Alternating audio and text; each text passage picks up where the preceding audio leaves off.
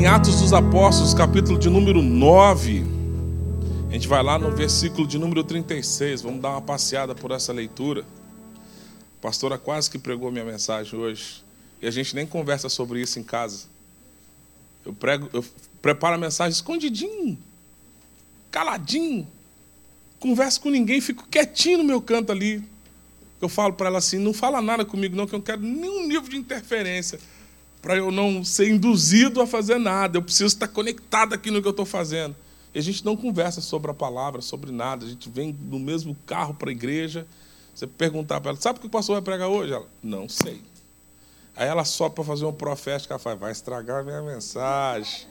Ou não, né? Vai ajudar a minha mensagem. Né? É a gente confirmando, né? Deus confirmando. Olha, pastor, Deus está confirmando. Palavra do Senhor diz em Atos dos Apóstolos, capítulo de número 9, a partir do versículo de número 36.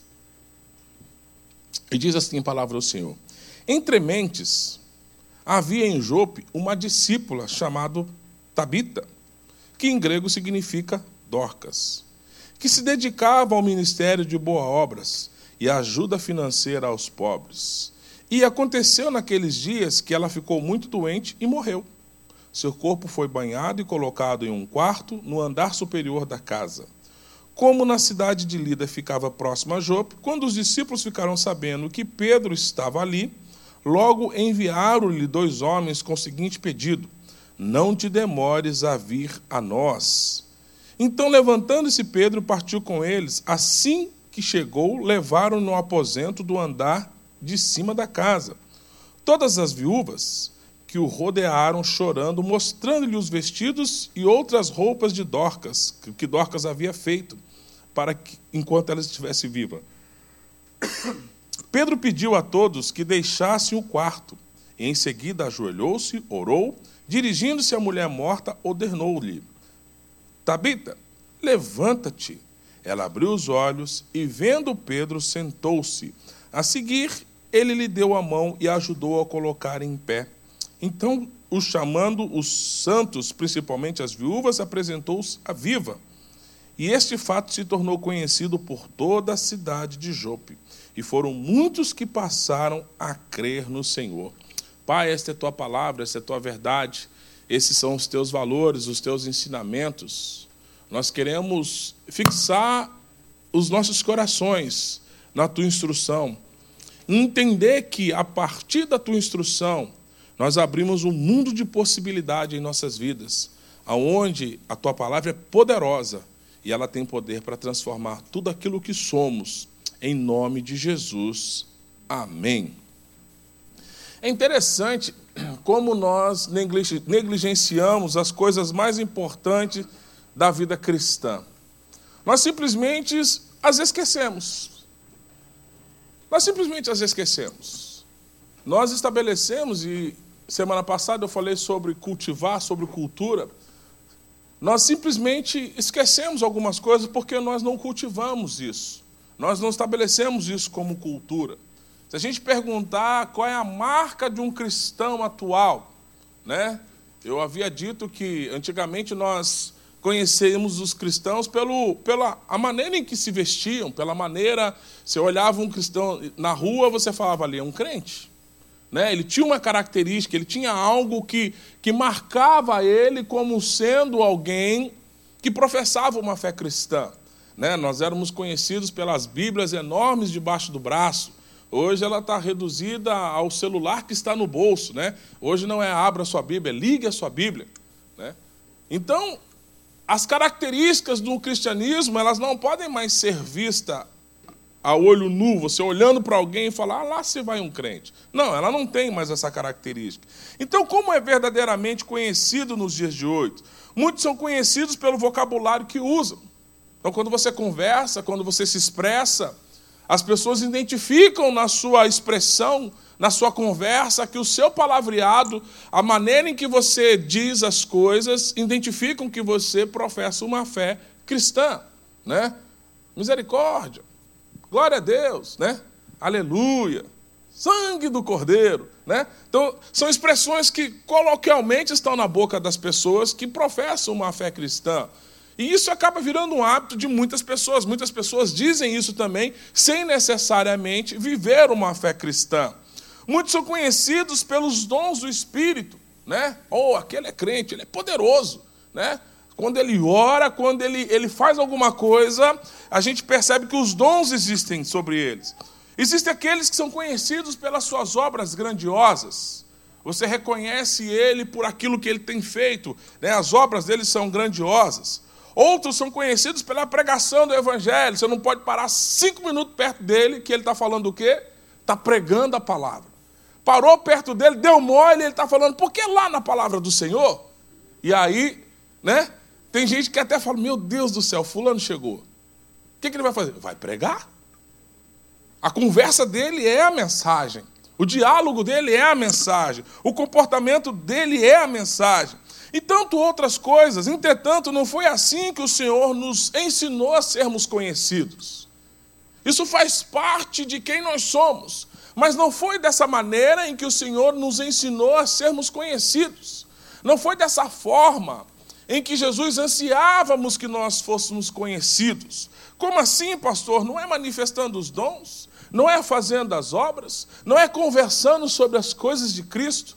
Não é de fato pregando o Evangelho que nós não seríamos conhecidos como discípulo. O que, que é um discípulo? Discípulo é aquele que verdadeiramente segue os passos. Né? Se Jesus está conversando com, as, com os discípulos aqui, entendendo que a partir dessa conversa eles partiriam para fazer aquilo que lhe foi ensinado.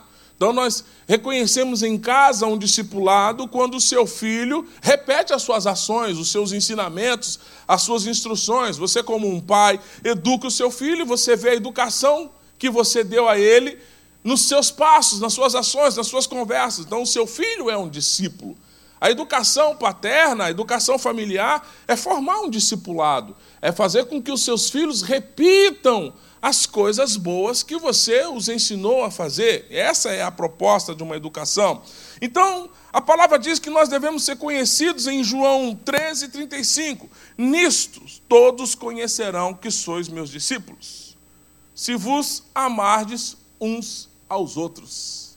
Então, a essência de um conhecimento, a essência de uma revelação de que você é um discípulo, é o amor que você manifesta pelo seu semelhante é a maneira em que você lida nas suas relações, é que se manifesta de fato se você é um discípulo de Cristo. Então, de nada adianta eu manifestar as boas obras, de nada adianta eu pregar o Evangelho, de nada adianta eu ser empoderado de sete dons, se eu não tenho a capacidade de amar um ao outro, de amar o próximo, de amar o meu semelhante. Quando você lê a mensagem de Dorcas, é o tipo de mensagem que a gente não precisa falar muito. Sabe aquela pregação que você lê ela e ela devia terminar na leitura? Você lê o versículo, você abre lá, abra o capítulo de Atos dos Apóstolos, capítulo 9. Leiamos a história de Dorcas. Terminamos de ler. O que, que deveria vir depois? A bênção apostólica. Porque é uma palavra que ela, ela por si só ela é biográfica, ela já retrata quem é essa mulher, o que essa mulher fez, como ela viveu e o que aconteceu com ela. Então, por si só, a mensagem é autoexplicativa. Mas o que chama a atenção é que essa mulher é chamada de discípula. O texto começa dizendo: havia ali em Jope uma mulher que era discípula de Jesus.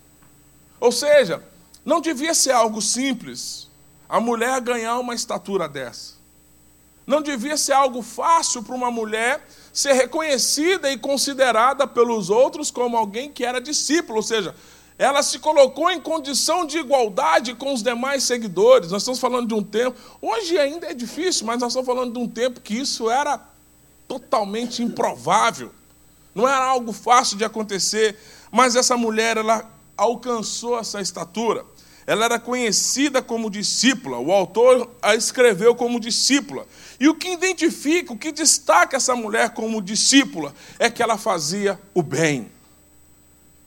Talvez ela não objetivou na sua vida, na sua carreira, na sua história. Talvez ela nem almejou ganhar um status, ela não almejou ganhar um cargo, ela não almejou ganhar um título. Mas ela entendeu a mensagem de Cristo e simplesmente a praticou. E porque ela praticou, as pessoas reconheciam na sua prática que ela era alguém que tinha um comportamento semelhante ao comportamento de Cristo. Porque a história de Cristo ela, ela, ela foi difundida. Ela foi, ela invadiu os lugares. As pessoas não tinham como saber quem era, quem não era Cristo. As pessoas conheciam Cristo porque a partir das suas obras, a partir das suas ações, e uma característica que era inseparável de Cristo era o amor. E essa mulher entendeu essa mensagem e ela amava o outro, ou seja, ela fazia o bem e ajudava sempre que podia. A primeira coisa que eu quero chamar a atenção nessa história é porque ela fazia o bem, ela fazia e não era um ponto turístico na vida dela. Fazer o bem não era um acaso. Ela não ia ali visitar alguém para fazer o bem. Ela não ia ali esporadicamente fazer o bem para alguém. Fazer o bem era um comportamento dela, era um estilo de vida dela. Talvez no seu pensamento você tenha um desejo. Ah, eu gostaria, pastor, de fazer o bem. Meu sonho é cuidar das crianças órfãs. A minha pergunta é: de quantas crianças você consegue cuidar hoje? Porque se você tem a expectativa de cuidar de muitas crianças, você precisa cuidar de uma criança agora. Ah, pastor, minha preocupação são com os velhinhos. Morro de dó de ver os velhinhos desamparados. Então, de quantos velhinhos você já cuida hoje? Porque muitas vezes nós esperamos que uma condição seja favorável para nós fazermos isso. Eu não vejo aqui uma senhora com condição favorável, eu não vejo aqui uma senhora com uma vida propensa que autorizava ela, ela agir dessa forma. Mas entenda, fazer o bem não era um ponto turístico na vida dela. Era um caminho que ela percorria e andava todos os dias, toda semana, todos os meses. Ajudar o próximo não era uma programação especial. Não era nós nos reunirmos como igreja e dizer, hoje é dia de ajudar o próximo. Gente, olha, última sexta-feira do mês, traga a sua cesta básica, nós vamos ajudar o próximo. Não era um, uma agenda, era um, era um estilo de vida, era uma cultura. Ela desenvolveu esse hábito. Então, o que Cristo espera de nós é que nós desenvolvamos hábitos que identifica Ele em nós em todos os dias. Não de uma forma esporádica. Eu não estou dizendo que você não deve fazer isso ocasionalmente. Eu quero que você entenda que as coisas de Deus, elas precisam ser inseparáveis de nós. Nós devemos ser conhecidos e reconhecidos dessa maneira. As pessoas precisam enxergar em nós a disposição, a disponibilidade, porque nisso sois conhecidos como meus discípulos. É isso que, que, que, reflete o amor de Deus em nossas vidas. Então, essa mulher era alguém que tinha isso na sua rotina. Quando eu olho para a vida de Dorcas, eu me sinto constrangido. E eu espero que essa história constranja você também. Eu espero que essa história te provoque, provoque o seu coração. Então nós não fomos chamados para ser de vez em quando. Nós não fomos chamados para ser bom uma hora ou outra. Nós não fomos chamados para ser amáveis especificamente com um grupo de pessoas e com outro não. Nós não fomos chamados para nos envolver, nós somos chamados para andar em boas obras. E isso é em todo o tempo. E para nós andarmos em boas obras, para nós andarmos pregando as boas novas, nós precisamos nos desvincular de um evangelho que muitas vezes foi pregado de forma equivocada para nós. Ah, aceitei Jesus, está bom demais. Não. Jesus não é um fim em você. Jesus é um início em você. É a partir de você em Cristo que a esperança da glória se manifeste. Não é isso que a palavra de Deus diz? É Cristo em vós que é a esperança da glória. Então, Cristo em você, ele precisa se manifestar. Então, nós somos chamados para constantemente iluminar, salgar, interagir de maneira a tornar o nosso ambiente mais saudável. Olha o que diz a palavra do Senhor em Mateus capítulo 5, versículo 13: Vós sois o sal da terra. Mas se o sal perder o seu sabor, o que há de se temperar? Nós não podemos perder o sabor. Ei, querido, a vida não pode furtar o sabor do sal em você. Se você chegar num lugar, você tem que mudar a temperatura, você tem que mudar a, a situação que está ali. Você tem que comer um negócio. Tem sal aqui. Já comeu uma comida insossa? Eu, quando eu descobri que era hipertenso, a primeira instrução foi: tira o sal desse cidadão. Jesus dos crentes, me ajuda. Você botar uma colher de coisa na boca que não tem sal? É. E agora o que fazer sem sal? Muita gente está vivendo assim. Você chega num lugar e não interfere em nada, não muda nada, não transforma nada, não muda a atmosfera, não muda o ambiente, mas pelo contrário, mais um. É só mais um. Então a palavra do Senhor está dizendo: Vós sois o sal da terra, mas se o sal perder o sabor, o que há de se temperar? Para mais nada presta, senão para lançar fora e ser pisado pelos homens.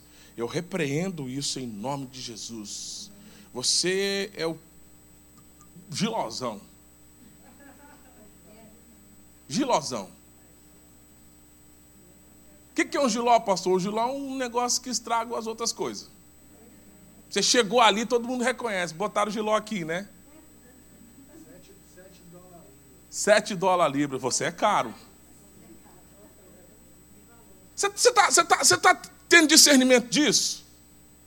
Sabe, você, você é a uva passa do arroz. Chegando Natal, né? Você é daquele que põe uva passa em tudo, né? Feijão com uva passa, batata com uva passa, maçã com uva passa. Jesus amado. Né? Pega o saquinho de uva passa, começa a cozinhar e mas é isso, sabe? Você precisa ser percebido. Você precisa ser, você precisa ser percebido. Então é isso que o Senhor fala, senão você vai ser pisado pelos homens, desprezado. Romanos 2, capítulo 19, diz assim, aliás, Romanos 2, versículo 19 e 20, diz assim: Tudo que está certo de que foi chamado para ser guia de cegos, luz para aqueles que estão na escuridão. O seu chamado é esse, porque se você é luz e guia para os cegos, significa que você tem a visão de um caminho. A instrução te deu visão, ela te deu, ela te deu um caminho para percorrer. Ela te deu um lugar para andar. E é essa a expectativa. E é essa a expectativa que Jesus espera de nós. Então eu queria que você pensasse que se nós temos, tem, temos tido a oportunidade de viver fazendo bem. Você tem tido a oportunidade de viver fazendo bem? Você tem tido a oportunidade de se manifestar como alguém que faz o bem? Ou é alguém que é bom de vez em quando? Como que você está assimilando o Evangelho na sua maneira de viver? Como que o Evangelho tem impactado a sua maneira de viver? De que maneira o Evangelho ele tem transmitido? Você que é casado, a sua esposa falou: Uau, meu marido agora é crente, glória a Deus. Ah, minha esposa agora é glória a Deus, porque o Evangelho tem te feito ser melhor. Os seus filhos, quando olham para você como um cristão, falam: graças a Deus, papai e mamãe são crentes. Que pais excelentes. O seu irmão tem falado para você: nossa, depois que você entrou para a igreja, que maravilha que você virou. O seu comportamento, ele, ele tem conseguido de fato invadir as suas relações, ele tem conseguido de fato alcançar a manifestação de Deus a partir de quem você é? Ou você é seletivo? Eu falo que doido sabe onde taca a pedra, sim ou não? Ele não taca a pedra na viatura da polícia, pá! Mas ele taca a pedra no outro ali, tá! Ele fala, não, ali, por que não tacou a pedra? Não, porque ali dá cadeia. Ah, você sabia então, né? Então você faz isso consciente. Você está me entendendo? Que a gente precisa discernir como nós temos nos comportado, de que maneira nós temos nos comportado. E a segunda coisa que eu quero destacar nessa história é que ela ficou doente. Olha que doido isso. Uma mulher que fazia bem, uma mulher que era generosa, uma mulher que era bondosa, uma mulher que era simpática, uma mulher que era empática, uma mulher que tinha valores e atributos invejáveis. Ela adoeceu. Sabe por que ela adoeceu? Porque eu quero que você entenda que ela é de carne e osso, assim como eu e você, e nós estamos sujeitos a isso. O fato de nós sermos diferentes não significa que nós não estamos sujeitos às coisas desse mundo. Amém? Isso não deve tirar e desconectar você de Deus. Ah, porque fiquei doente, agora Deus não é mais Deus. Ah, porque essa porta não me abriu, Deus não é mais Deus. Eu vou deixar de fazer o que tem que fazer porque aquilo que eu esperava que acontecesse na minha vida não aconteceu. Conheço um monte de gente assim. Infelizmente é verdade. O evangelho não aconteceu na vida dele segundo ele esperava. O evangelho, segundo eu achava, não aconteceu na minha vida. Então, Deus não é mais Deus. Não estou mais conectado nessa árvore. Por quê? Porque não aconteceu. Essa mulher ficou doente, mas ela continuou fazendo. O texto faz questão nos, nos diz nos lembrar que ela era humana. Ela não era uma, um super-herói. Ela tinha problemas, ela tinha dificuldade. Não é porque ela não tinha nada, porque ela, ela tinha uma vida perfeita, não é porque ela tinha uma vida plena, que ela olhava para o lado. Não, era alguém que tinha suas obrigações, era alguém que tinha sua rotina, era alguém que tinha suas ocupações, mas isso não o impedia de ser melhor para o seu próximo. O fato do seu dia ser ocupadíssimo não deve impedir você de continuar sendo pleno. Não deve impedir você, aliás. Como foi o seu devocional essa semana? Como foi a sua leitura bíblica? Como foram as suas horas de oração? Como foram os seus encontros com Deus nessa semana? Glória a Deus, que maravilha, que bênção. Estou escutando os pensamentos aqui. Como se você estivesse dizendo: Ufa, orei a semana toda, Deus, obrigado. Estou fora disso. Ufa, li a palavra a semana inteira, quase que li a Bíblia a semana inteira. Graças a Deus, essa palavra não é para mim, pastor. E todo mundo que Deus botou no meu caminho essa semana, pastor, pode perguntar saiu feliz, porque eu fui benção na vida deles. Pergunto para o meu marido, pastor, se eu não sou a melhor esposa do mundo. Estou escutando aí os pensamentos. Pergunto para minha esposa se, se eu não sou um crentão de verdade, pastor. Sabe, eu, eu queria provocar você. Queria provocar, queria deixar você irritado nessa manhã. Queria que você falasse. Vou repreender esse negócio aí. Entendeu? Eu queria que você. Sabe, a palavra. Porque essa palavra me provocou. Fiquei horas e horas, eu falei, não vou pregar isso não. Porque isso é agressivo ao meu comportamento cristão.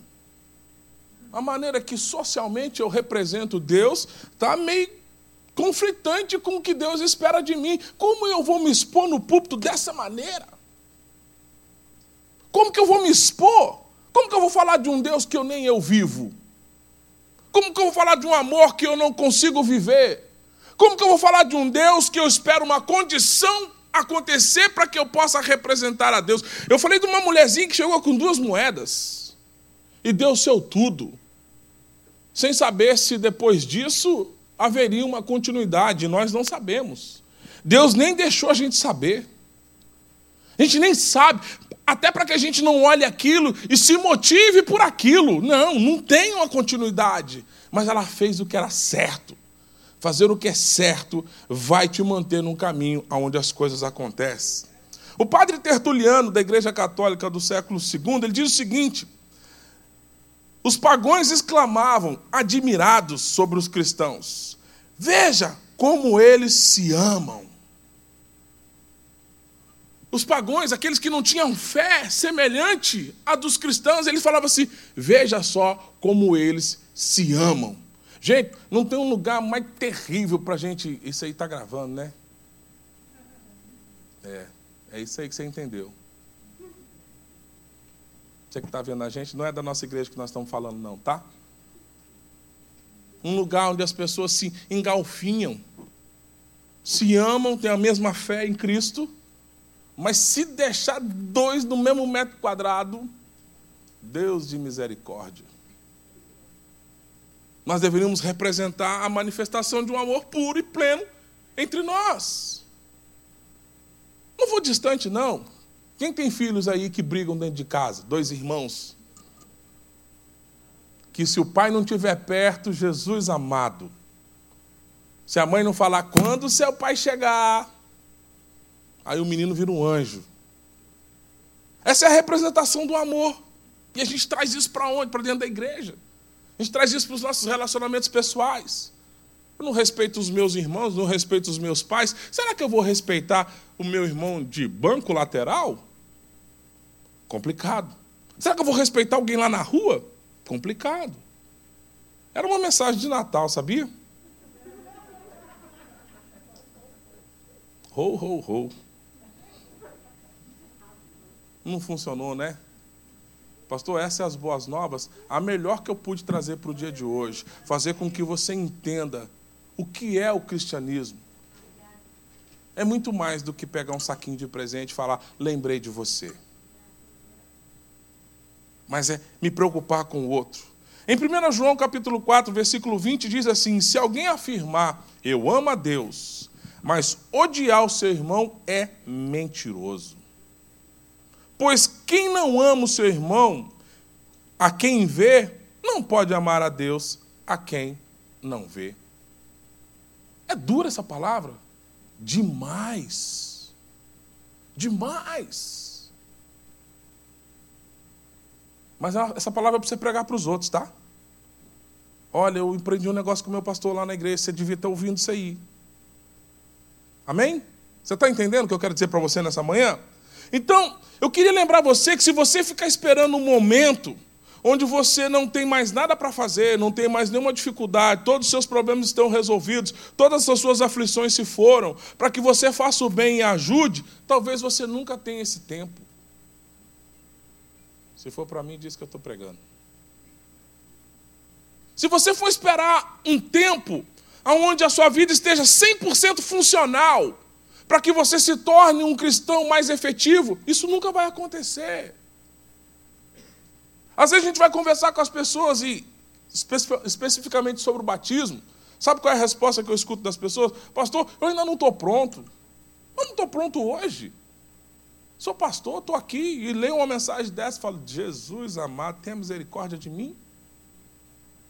Eu não estou pronto hoje. Quando é que a gente vai estar pronto? Essa é uma boa pergunta para você pensar. Quando você vai estar pronto?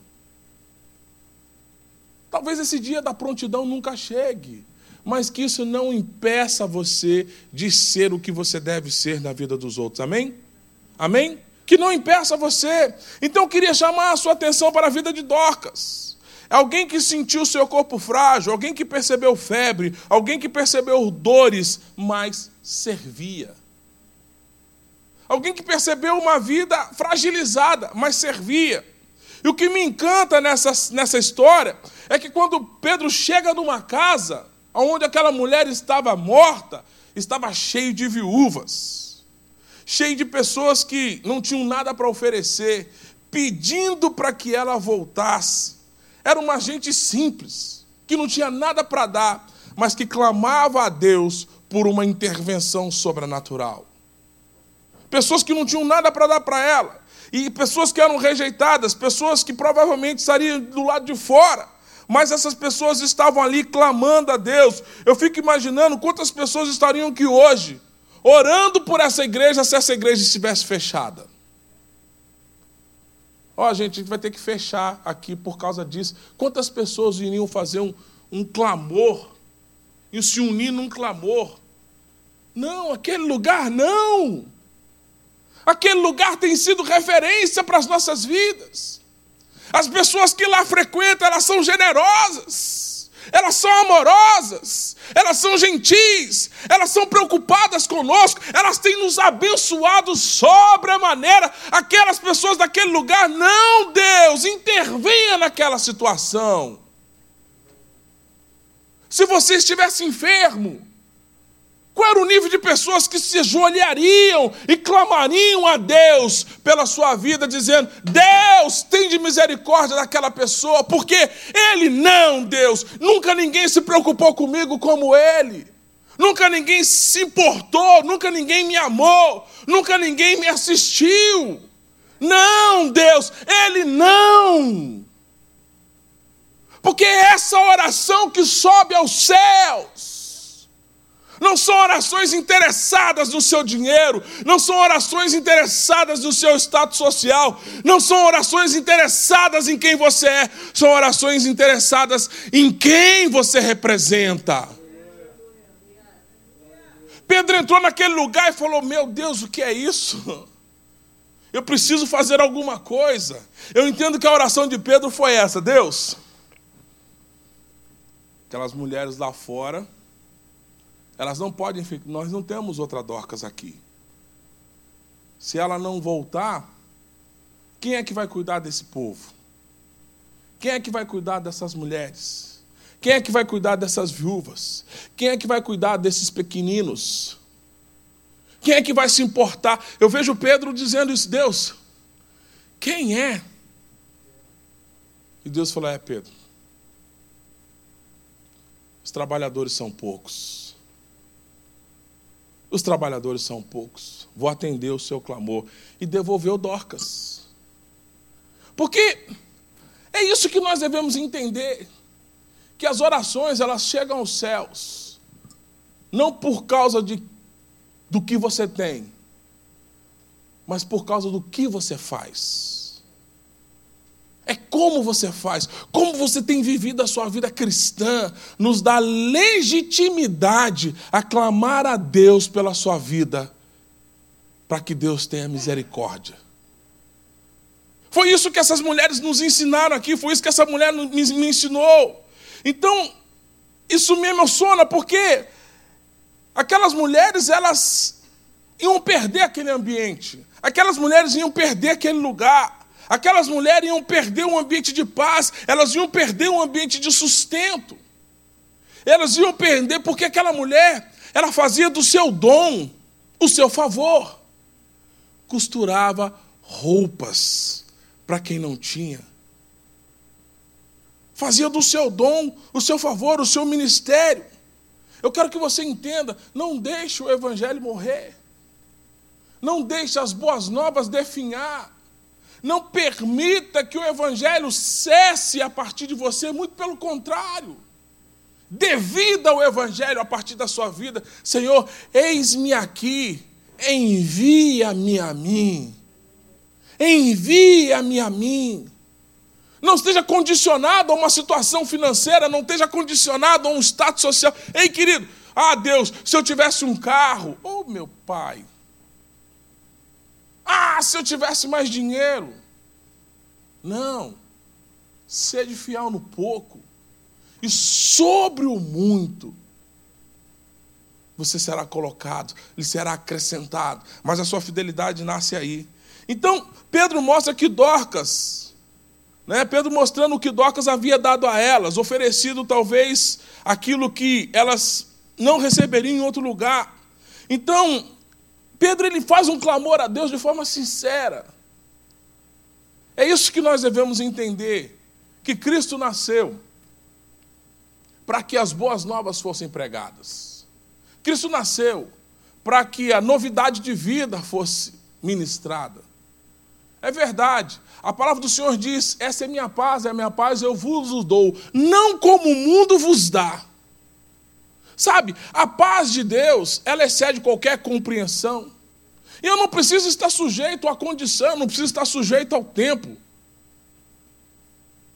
Nós, porque mudou o tempo, já mudou o comportamento, porque choveu, já foi. Porque está muito sol, já ficou ruim. Ah, hoje está ventando bastante. E a gente muda aquilo que somos, porque aquilo que somos é um evento, e um evento é temporário. Eu quero dizer para vocês, queridos, nessa manhã, que em Cristo nós devemos ser permanentes.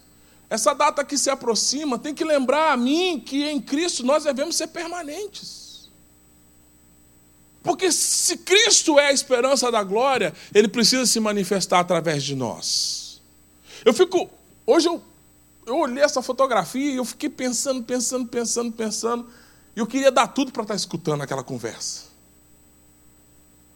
Eu queria dar tudo para estar tá ouvindo essa conversa, eu queria dar tudo para poder entender o que Cristo está dizendo, como que Cristo está instruindo, o que, que Cristo está dizendo, para onde vocês vão, o que vocês vão fazer, o que está acontecendo. Eu fico vendo esse cidadão aqui dizendo assim: aham, entendi, entendi, é, você está certo. O outro aqui disperso, olhando não sei para quê, será que esse aí era o Judas?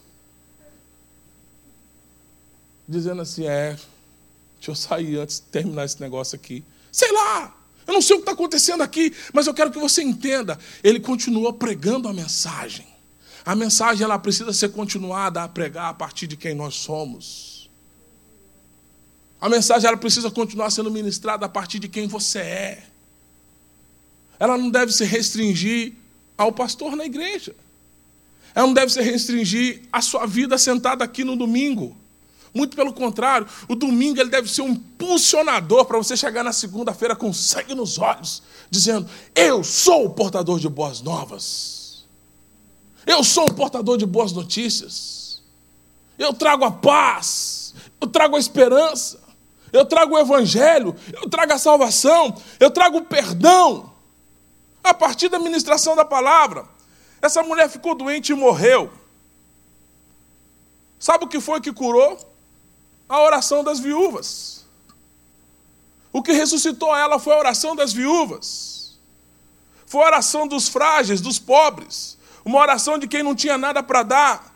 Uma oração de que tudo que eles tinham era justamente de todo o coração orar por aquela mulher. Orar por aquela mulher. Uma oração que não tinha protocolo. Uma oração que não tinha um formato. Uma oração que não tinha um modelo. Uma oração que não tinha uma retórica, uma oração que não tinha palavras bonitas, mas é uma oração que era sincera, de todo o coração. É isso que nós devemos ser para a sociedade. Para que a sociedade se preocupe conosco, porque nós somos portadores da palavra de Deus. Nós nos importamos com as pessoas, e essas pessoas devolvem o que fazemos para elas nas suas orações nas suas orações. É uma família que está desconstruída e você, a partir de Deus, reconstruiu aquela família. Eu não estou falando de gente sentada aqui na igreja, não, gente. Eu estou falando de gente que é grata por você lá fora e que nem vai sentar aqui. Mas sabe que existe um homem de Deus, uma mulher de Deus, uma família de Deus que interviu numa situação e por isso elas são gratas a você. Você está discernindo isso? Você está discernindo isso? Que essa mensagem ela, ela, deve, ela deve provocar você. O evangelho que, a partir dos pequeninos, Pedro foi incomodado. Eu fiquei lembrando aqui de Lázaro. Quando chegaram para Lázaro, para Jesus, falou: Lázaro, o amigo a quem o Senhor ama está enfermo. O recado chegou aqui para Pedro: Pedro, Dorcas está doente. Ela é importante para nós. Ela é importante para quem não tem importância. Ela é importante para quem não é percebido. Ela é importante para quem não tem nada. Ela é importante para quem não é amado. Ela é importante para quem é desprezado. Senhor, não permita que essa mulher se vá. E Pedro devolve aquela mulher dizendo: Eis aqui a mulher para quem vocês oraram. E a palavra termina dizendo que as pessoas foram impactadas com aquilo. Sabe? Eu quero dizer nesta manhã que Deus usou aquelas pessoas para transformar aquele ambiente, aquele cenário de dor, de choro, de perca, mas também para trazer sobre mim uma esperança em fé, que quando nós olhamos para o próximo e nos importamos com o próximo, Deus olha para nós e se manifesta em nós. Pastor, o senhor falou tanta coisa aí que eu não lembro de muita coisa. Eu quero dizer para você: Cristo em você é a esperança na vida de outros. Amém? Cristo em você é a esperança para a vida de outros. É a partir da sua vida em Cristo que outras pessoas serão visitadas por Cristo. E quando são visitadas por Cristo, a glória dele se manifesta. E quando a glória dele se manifesta, toda a opinião é transformada. Se existia morte, começa a surgir vida. Se existia dor, entra ali o alívio. Se existia destruição, começa uma construção de algo novo. Então, essa é a mensagem de Natal. Que Cristo tenha nascido para que a partir de você outras vidas sejam alcançadas. Amém? Amém? Você está feliz por ter escutado isso hoje? Você está feliz? Pastor, essa mensagem meio que mexeu comigo, ela me deu uma provocada, ela, ela trabalhou na, na minha essência. O senhor foi meio provocador hoje. ela foi provocador comigo também. Eu confesso que eu nem lembrava dessa mulher. E essa semana eu estava pregando sobre Atos dos Apóstolos e eu me dediquei à leitura do livro de Atos. E quando eu fui ler essa história do livro de Atos, eu falei: essa mulher está aqui ainda, né? E eu fui ler a história dela direito, fui entender a história dela direito. E à medida em que eu li aquilo, eu comecei a me sentir provocado. Sabe, o Evangelho é muito simples e muito diferente daquilo que provavelmente nós estamos vivendo. Porque o Evangelho me diz que a partir de mim, outras pessoas serão alcançadas. A partir de você, outras pessoas serão amadas. A partir do seu dom, outros serão abençoados. A partir do que você sabe fazer, outros aprenderão ofícios. A partir da sua simplicidade, você descomplicará outras pessoas. E nisso seremos conhecidos como seus discípulos. Não é porque você sabe falar bonito. Não é porque você sorri legal. Não é porque você é carismático. Não é porque você. Não, é porque você é amável. É porque de você emana um amor, uma preocupação com o próximo que excede qualquer explicação. Talvez você receba até um título por isso. Fulano é bobo. Se preocupa com todo mundo. Ei, querido, sabe, assim como aquela viúva, talvez no tempo de hoje você seja até grato por aquilo que você tenha recebido, mas eu tenho certeza que o seu nome será narrado por Deus para os anjos, dizendo assim: Olha lá, meu filho, olha lá, olha o que ele está fazendo, olha como ele tem se comportado, olha como ele tem vivido. É nisso que nós devemos colocar a nossa fé, amém?